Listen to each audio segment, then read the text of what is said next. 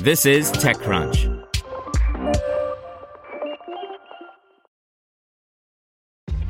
This episode is brought to you by ShipStation. You know, some things take a lot of work, like sending little robots to far off distant planets. And just as that's challenging, so too is running a successful e commerce business, especially when there's so much to do. So I want to introduce you all to ShipStation. Now, I love using ShipStation because of its easy to use dashboard, which makes managing orders and printing labels a breeze and super smooth. Oh, and the customer service is just out of this world. It's exactly what you need to help grow your business. Sign up for your free 60-day trial at shipstation.com slash technews. That's shipstation.com slash technews. This podcast is supported by Tools and Weapons, the podcast hosted by Microsoft Vice Chair and President Brad Smith.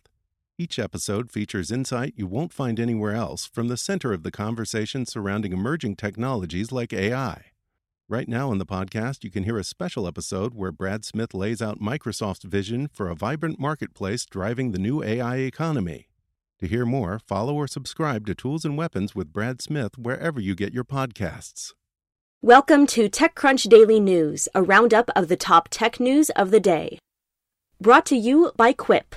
The Quip electric toothbrush is the only electric toothbrush that supports your tech briefing and is used by millions of happy, healthy mouths.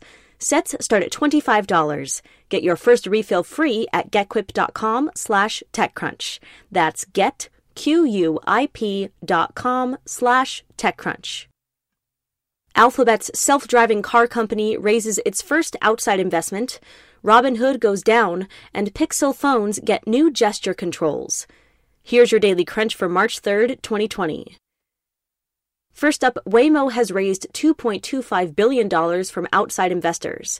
This is the company's first external investment, led by Silver Lake, Canada Pension Plan Investment Board, and Mubadala Investment Company, with participation from Magna, Andreessen Horowitz, and AutoNation, and parent company Alphabet. Waymo has long focused on testing and eventually launching an on demand ride hailing service called Waymo One, using its autonomous vehicles in the suburbs surrounding Phoenix.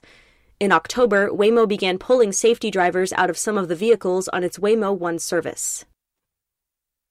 Next, Robinhood will offer case by case compensation for its outage on the day markets gained $1.1 trillion. The company issued a statement early today saying that the outage began at around 9:30 a.m. Eastern yesterday when the company experienced what it called instability in the part of its infrastructure that allowed the company's systems to communicate with each other.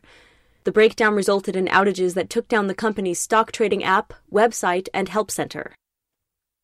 In mobile news, Pixel phones have been updated with new gesture controls, emoji, and AR effects. Already, Motion Sense allowed Pixel 4 owners to skip forward or go back to a previous song without touching their screens. With the update, they'll also be able to pause and resume music by making a tapping gesture above the phone. In computing news, in a race where most of the major players are vying for attention, Honeywell has quietly worked on its efforts for the last few years. And under strict NDAs, it seems. But today, the company announced a major breakthrough that it claims will allow it to launch the world's most powerful quantum computer within the next three months. In startups, Connie Chan of Andreessen Horowitz is discussing consumer tech's winners and losers. Chan joined the firm in 2011 after working at HP in China.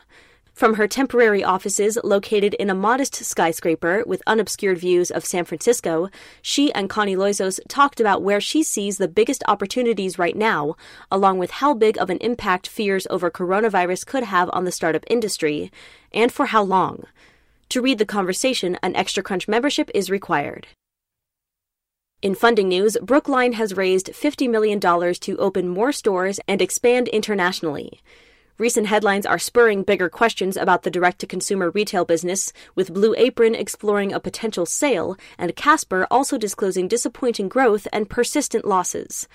But co founder and CEO Rich Fulop said his company is a little bit different, and it's a crucial difference. Brooklinen is profitable. And finally, TC Sessions Mobility is back in San Jose on May 14th, and we're excited to give the first peek of what and who is coming to the main stage. We're not revealing everything just yet, but the agenda on TechCrunch.com highlights some of the best and brightest minds in autonomous vehicles, electrification, and shared mobility.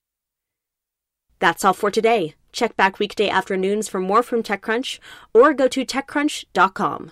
Want to learn how you can make smarter decisions with your money? Well, I've got the podcast for you. I'm Sean Pyles, and I host NerdWallet's Smart Money Podcast. Our show features our team of nerds, personal finance experts in credit cards, banking, investing, and more. And they'll help you make the most of your money while cutting through the clutter and misinformation in today's world of personal finance. You'll get clarity on strategies to help you build your wealth, invest wisely, shop for financial products, and plan for major life events. Listen to NerdWallet's Smart Money Podcast wherever you get your podcasts.